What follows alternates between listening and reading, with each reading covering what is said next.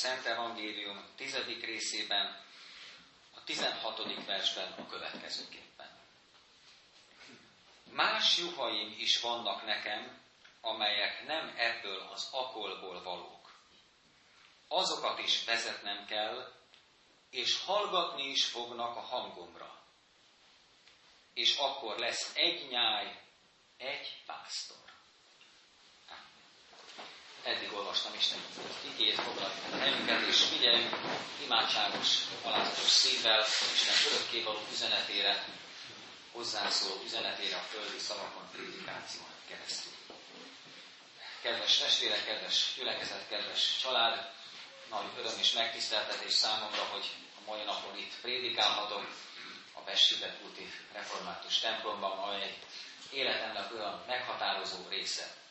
Itt gyerekeskedtem, ide jöttünk szinte hétről hétre nagyszüleimhez, itt hallgattam a gyerekisten tiszteleteket, néha felnőtt istentiszteletekre is felültem, és a kirándulók ökumenikus istentiszteleteire is havonta később, amit nagypapám még nyugdíjas korban is tartott, sokszor ellátogattam ide. És nagyon sokáig annyira magaménak éreztem ezt a útot a parókia kertel, a parókiával, amelyekor még a földszinti részben volt, és a templommal együtt, ahol itt is néha gyerekként játszadoztunk, és hallottuk nagyapámnak a történeteit néha csak unokatestvéri körben, hogy én azt hittem, hogy ez a mi otthonunk. Ide jönnek a vendégek, a gyülekezeti tagok. És aztán később, na, furcsa volt nekem, hogy hát ez, ők, ők vannak itt forni, és most szinte hazajövök, és mégis azt mondom, hogy vendég vagyok, ez a lelkipásztori létnek és családtagoknak is sokszor nehéz, elfogadni és megélni, de nagyon jó nekem ide visszajönni, hazajönni, és aztán tulajdonképpen így vagyunk az egész élettel is, hogy bárhol is vagyunk otthon, mégiscsak valahogy jövevények vagyunk, zarándokok vagyunk, mert az eljövendőt keressük. De így van ez jó. Hát nagy örömmel és érzelemmel vagyok itt, és azt hiszem, hogy Isten dicsőíti meg magát akkor abban, amikor sokszor ilyen szimbolikus dolgok történnek, hogy nagyapám úgy került ide könyör adományból, ide Budapest határában, amikor már megkönyörültek rajta feljebb való körök, hogy hát ne kelljen már a 60 éves, 61 éves, éves embernek ott évi 2000 kilométert a homokos úton a Bukaci pusztába, szorványokba biciklizni, és adták neki Pestire utat, és aztán később teltek múltak az esztendők, már a lepra misszió is kibontakozott, amikor díszdoktornál avatták, és most nem idegen tolakkal ékeskedve, hanem az Isten ö, csodálatosan működő hatalmát megdicsőítve ö, vettem a bátorságot, és az ő díszdoktori palástját vesztem föl, hogy ö, itt ö, prédikáljam az Isten igényét.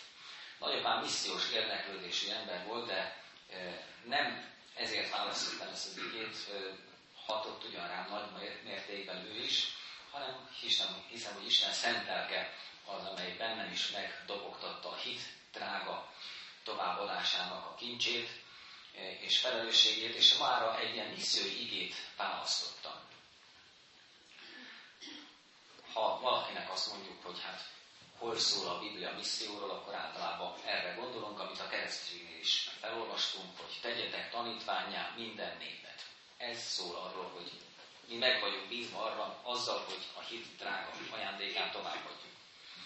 De nagy felfedezés volt számomra, amikor egyre másra fedeztem fel, hogy Istennek ez az akarata, ez a missziói akarata a Biblia első könyvétől az utolsó könyvéig felfedezhető, újból és újból előjön. És kezdtem aztán kigyűjteni a nevezetes missziói textusokat.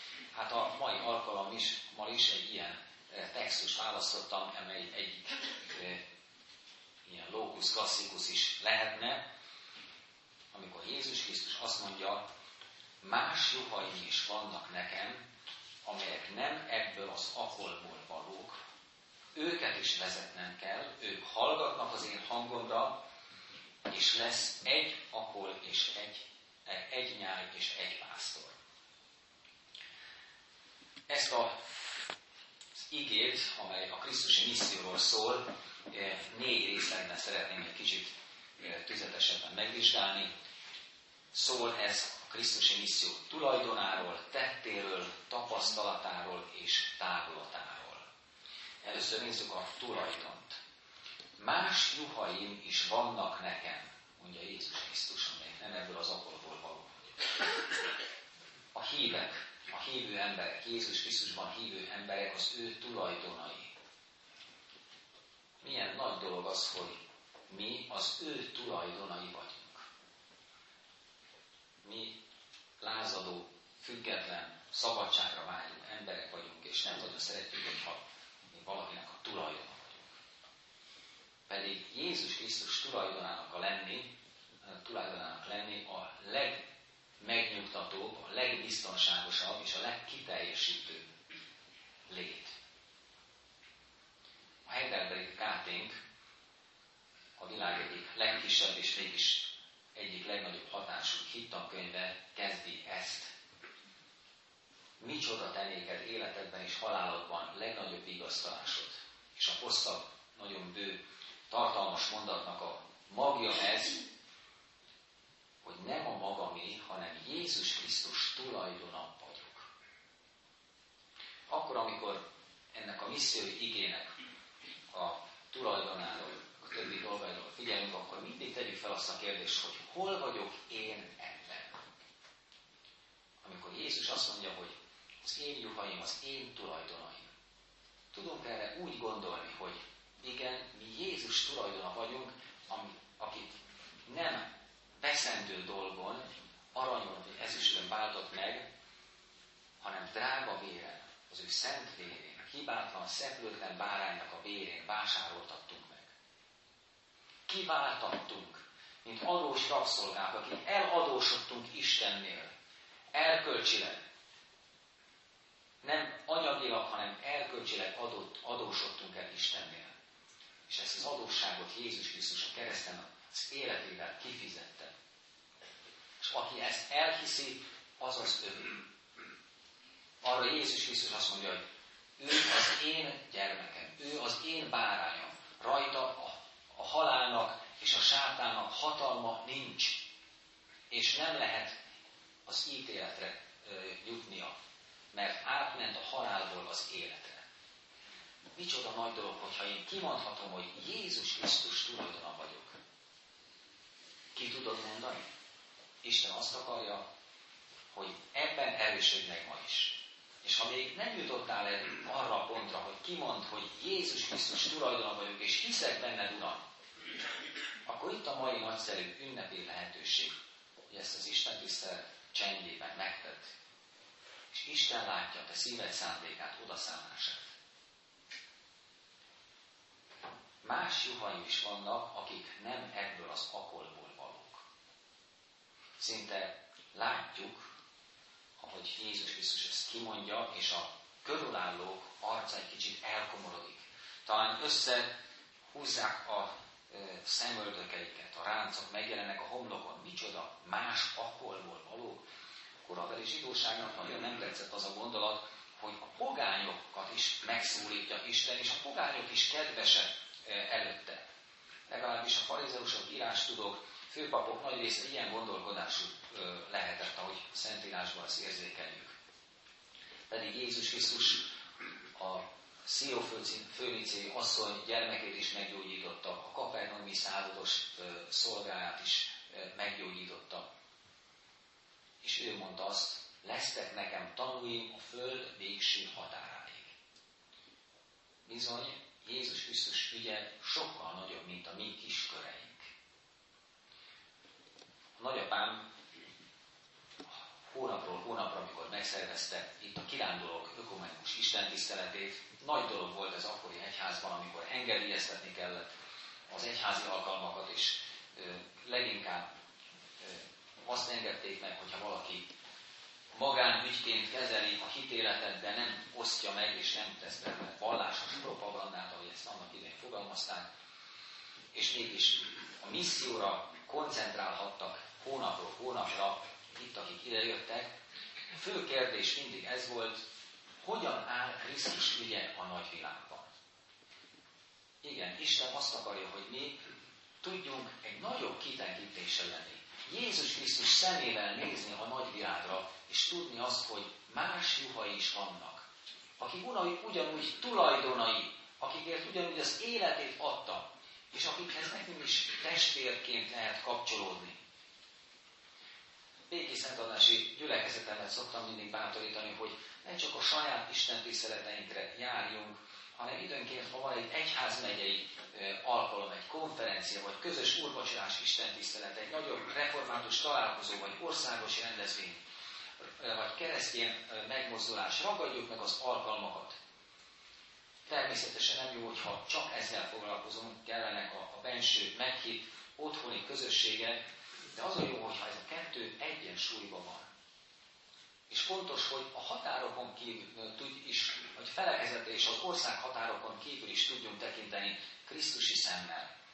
Hogy áll az ő ügye a nagyvilágban?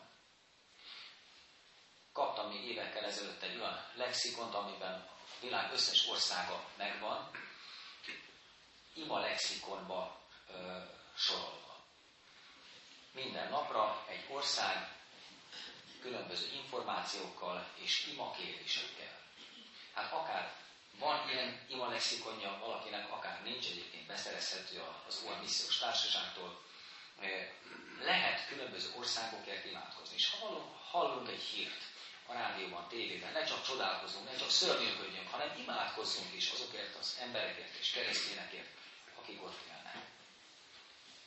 Más juhaim is vannak Jézus Krisztus, akik nem ebből az akolból valók. Így szólt a Krisztusi missziói ige a tulajdonról. És megyünk tovább, a tettere. Őket is vezetnem kell. Jézus Krisztus, ami jó pásztorunk, aki nem akarja, hogy magunkra hagyatva járjuk az élet útját, hanem vezet bennünket vezet bennünket sokszor természet fölötti különleges módon, de legfőképpen vezet bennünket az ő igéjével. Ahogy olvassuk, az vezetést ad, értékrendet ad, tanácsot ad, és sokszor meglepő és megdöbbentő módon egybeesik az életünk eseménye azzal, amit olvasunk, amit hallunk, amit megbeszélünk. Így pásztorol bennünket Jézus Krisztus. Engeded, hogy ő pásztoroljon téged? Milyen jó egy jó pásztor vezetés alatt lenni. Engedd, hogy a jövő héten is pásztoroljon.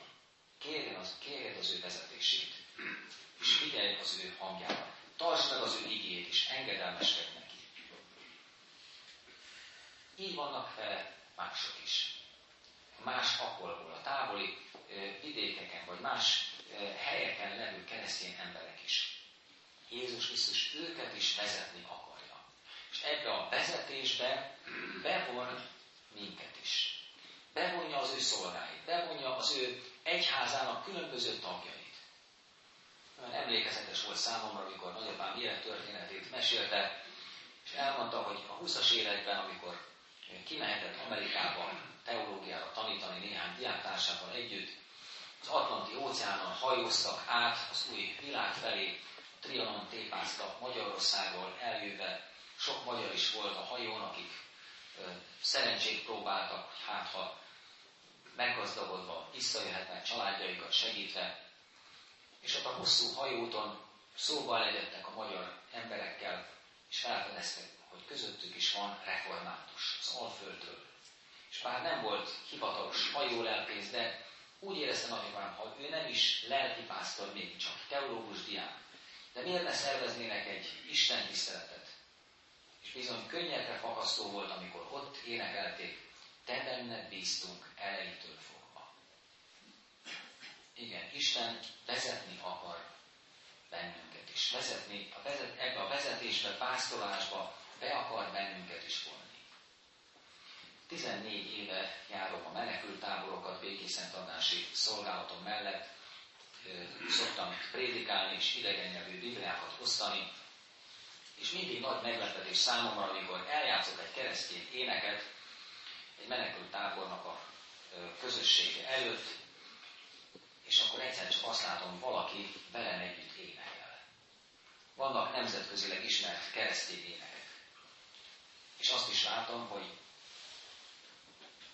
amikor egy fekete fiúnak kicsordul a könyv a szeméből, amikor eljátszok egy keresztény éneket, vagy amikor azt látom, hogy átszelítő arccal e, imádkozik valaki, akkor érzem, hogy igen, Jézus Krisztus szava ma is érvényes. Legeltessétek az Isten közöttetek levő nyáját.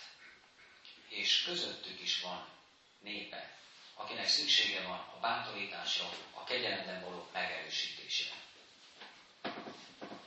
Hiszem is, hogy Isten benneteket is akar bevonni ebbe a pásztorolásba. Engedd, és legyél erre nyitott. A Krisztusi misszió igéje tehát szólt a tulajdonról, a tettről és a tapasztalatról.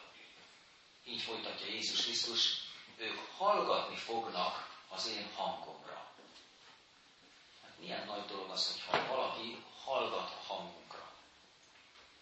Ez akkor tudjuk igazából, amikor az ellen tapasztalatot éljük át, hogy mint a falra hányt borsó, nem hallgat a hangomra.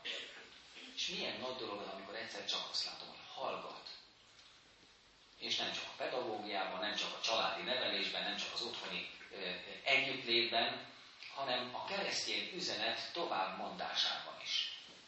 Én magam is tapasztaltam azt, hogy van, amikor ugyanazt az ígét, ugyanazt az üzenetet mondom, és valaki abszolút nem érték, érdekel, és aki pedig tág tekintettel figyel rám is, és láttam, hogy a szíve átmelegedik.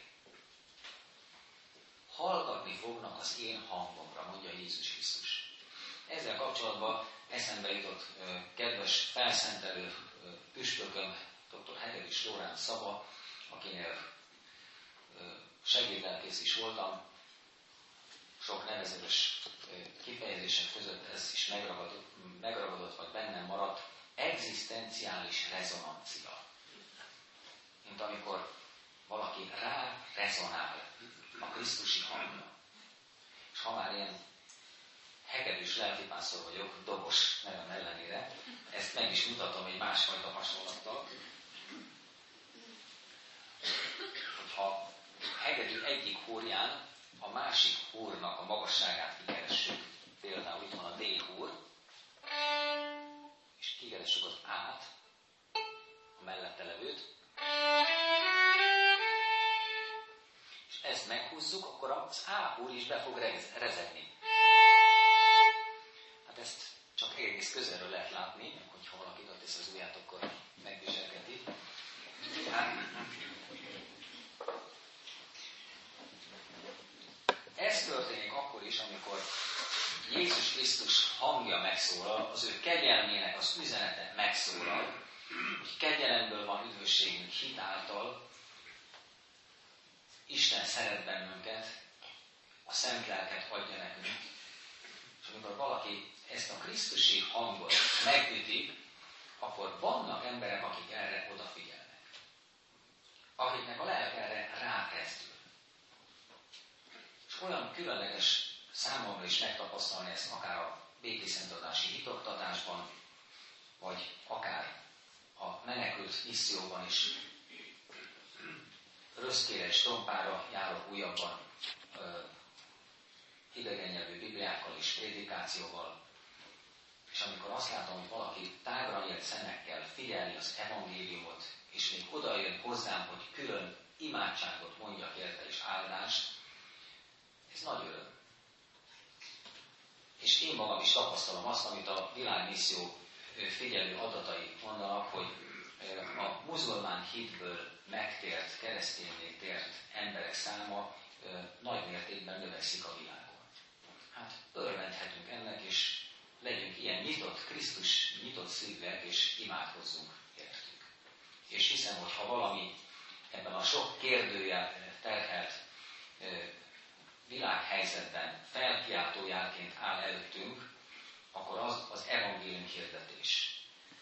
Tehát nagyon sok mindent meg lehet kérdőjelezni, de az, hogy a prédikálni és az Úr Jézus Krisztus evangéliumát mondani, és erre tanítani jó, az felkiáltójel. És örülök, hogy én ezt a biztos pontot végezhetem. Sok támogatónak köszönhetően. Hallgatni fognak a hangomra.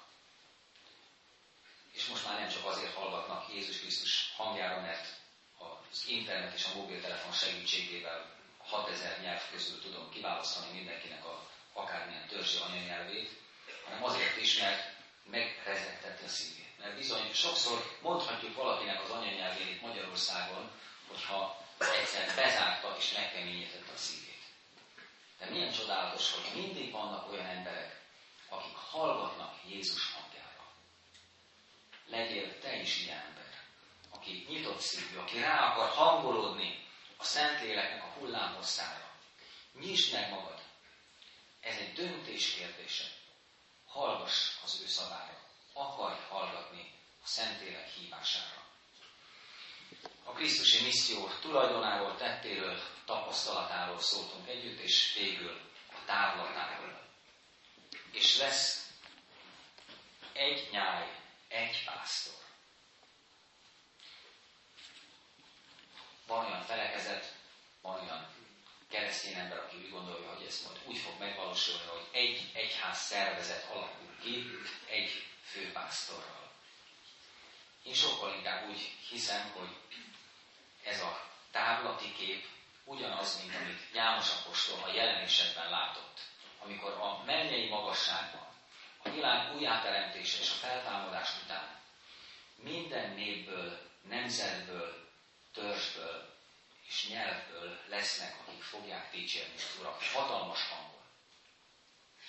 Megragadott engem egy misszionárisnak a leírása, amelyik ennek az igének a kapcsán maga előtt látta azt a sok népet, sok országot, akiket végig látogatott. És azt mondta, hogy milyen csodálatos lesz, amikor Isten ilyen népviseletben, olyan hangszerrel, ilyen nyelven, egy kórusban lehet dicsérni. Hát, nincsen részletezve a Szentírásban, de valószínűleg, hogy nem egy mennyei, eszterantó és uniformis módon fogjuk ezt tenni, hanem egy fantasztikus, Isten adta sokszínűségben. De egy nyáj és egy pásztor. Sokszor a mindennapjainkat meghatározza az, amikor egy nagy célt látunk, és tudjuk, hogy mi a fő cél, mi felé törekszünk. Megkönnyíti az, hogy a lényegtelen dolgokon ne akadjunk föl, és a lényes, lényeges akadályokat pedig le tudjuk küzdeni, mert egy nagy cél van előttünk. Isten egy ilyen végkifejlet felé pásztorolja ezt az egész világot. Akármilyen sok félelmet gerjesztő hír és rossz akarat lesz bennünket körül. Lesz egy nyáj és egy pásztor. Adjon neked is előtt, bármilyen konfliktusodban, bármilyen nehézségedben, bármilyen aggodalmadban, egy ilyen csodálatos távot, e felé haladunk, ahogy énekeltük, a menny felé megyünk. És Isten azt akarja, hogy te is legyél ott. És azt akarja, hogy legyenek olyanok, akiket te segítesz, te fogsz karon, te lépsz mellé, és azért lesz ott. Néhány évvel ezelőtt egy nepáli magyar református misszionáris járt itt, Isten kegyelméből én szervezhettem a körútját, a Magyarországi körútját, és a délvidéki szerbiai magyar reformátusokhoz is ellátogattunk. Amikor ez a magyar református misszionárius, aki azóta egy arab országban tevékenykedik feleségével és kisgyermekével az idehirdetés szolgálatában, amikor elmondta, hogy a Himalaya hegységben hogyan terjesztették a Bibliát, és milyen nehézségeken segítette őt, őket át Isten, a gyülekezet lélegzett visszafolytva figyelte. És a lelkipásztor, mikor megköszönte a szolgálatát, akkor azt mondta, hogy milyen jó, hogy a lényegre figyelhettünk. Arra, ami a mi dolgunk az egyházban. És tudtam, hogy ezt egy olyan egyházban mondja, amely sajnos a jugoszláv háború miatt még mindig nagyon megtépázott, részekre szakadott, értük is érdemes imádkozni. Hát, vezessen bennünket egységben és örömben, erőben az a hatalmas táblat, amit Jézus Krisztus mond előttünk. És végezetül hadd olvassam fel még egyszer a Krisztusi eh, missziói igét, a tulajdon, a tett, a tapasztalat és a távlat dimenziójában. Más juhaim is vannak nekem, amelyek nem ebből az akolból valók. Azokat is vezetnem kell, és hallgatni fognak a hangomra. És akkor lesz egy nyáj, egy pásztor. Amen.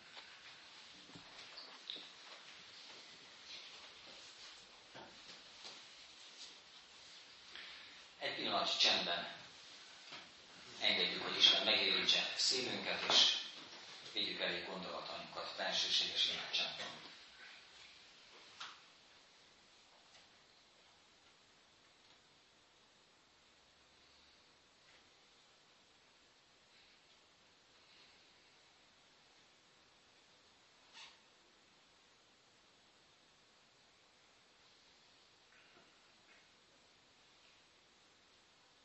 Köszönjük, hogy meghallgatsz bennünket, Istenünk.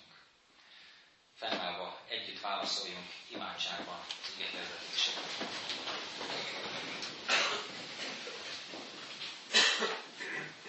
Imádunk téged, főpásztorunk, Jézus Krisztus. Köszönjük, hogy a te tulajdonod lehetünk. Kérünk, hogy teljesíts ki hatalmadat rajtunk. Hadd imádjunk mindenkor, őszinte szívvel, és köszönjük, hogy a mi szemünket, tekintetünket nyitogatod, emeled, széles körűvé teszed. Add, hogy észrevet tudjuk venni más juhaidat is, hogy örvenni tudjunk nekik, és tudjuk hozzájuk testvérként viszonyulni. Köszönjük Istenünk, hogy Te pásztort adtál nekünk, aki vezet, aki nem hagy bennünket magunkra. És köszönjük, pásztorunk, te neked gondod van az egész világra. Hálát adunk, hogy bevonsz bennünket is a te pásztorolásodba. Add, hogy engedelmes bolytáraid, engedelmes pásztorbotod lehessünk, meghosszabbított kezed, és oda szóló hangod, testvér a magányosságban. Dicsőítünk téged, Istenünk, hogy a te hangod mindig tűzbe hoz. Mindig vannak olyanok, akik figyelnek a te szabadra. Tégy bennünket is ilyenekké, akik rá tudnak hangolódni a te szent lelked szerét szavára. És ad, hogy mi is megtaláljuk azokat, akik felé szólhatjuk a te kegyelmedet. Köszönjük Istenünk azt a hatalmas távlatot, amelyet megmutatsz nekünk. Add, hogy mi is abban hatalmas mennyei kórusban szeretteinkkel együtt ott tudjunk egyszer ünnepelni. És ez a világra szóló meghívás vezessen bennünket a hétköznapokban. Isten kérünk, hogy áld meg azokat, akik most itt öröméket hozták ide, akik valamilyen ünneplésben vannak. Hadd legyen az ő örömük mindenkor teljes veled. Imádkozunk azokért, akiket már nem is tudva, nem is ismerve azért hozunk eléd, mert valami fáj nekik. Talán lelki vagy testi seb miatt. Gyógyítsd meg őket. Áldó, gyógyító Jézus Krisztus. Urunk, akit, akiket a gyász sújt, kérünk, hogy Te vigasztald őket. Eléd hozzuk Istenünk ezt a gyülekezetet, kérünk, hogy Te pásztorold. Eléd visszük az egész országban folyó presbiter választási folyamatot. Kérünk Istenünk, hogy Te vezess bennünket, és add, hogy minden nehézséget Te segíts átlépni, áthidalni, megoldani. Adjunk megújulást, benned való újult lelket. Így kérünk, hallgass meg bennünket, Istenünk,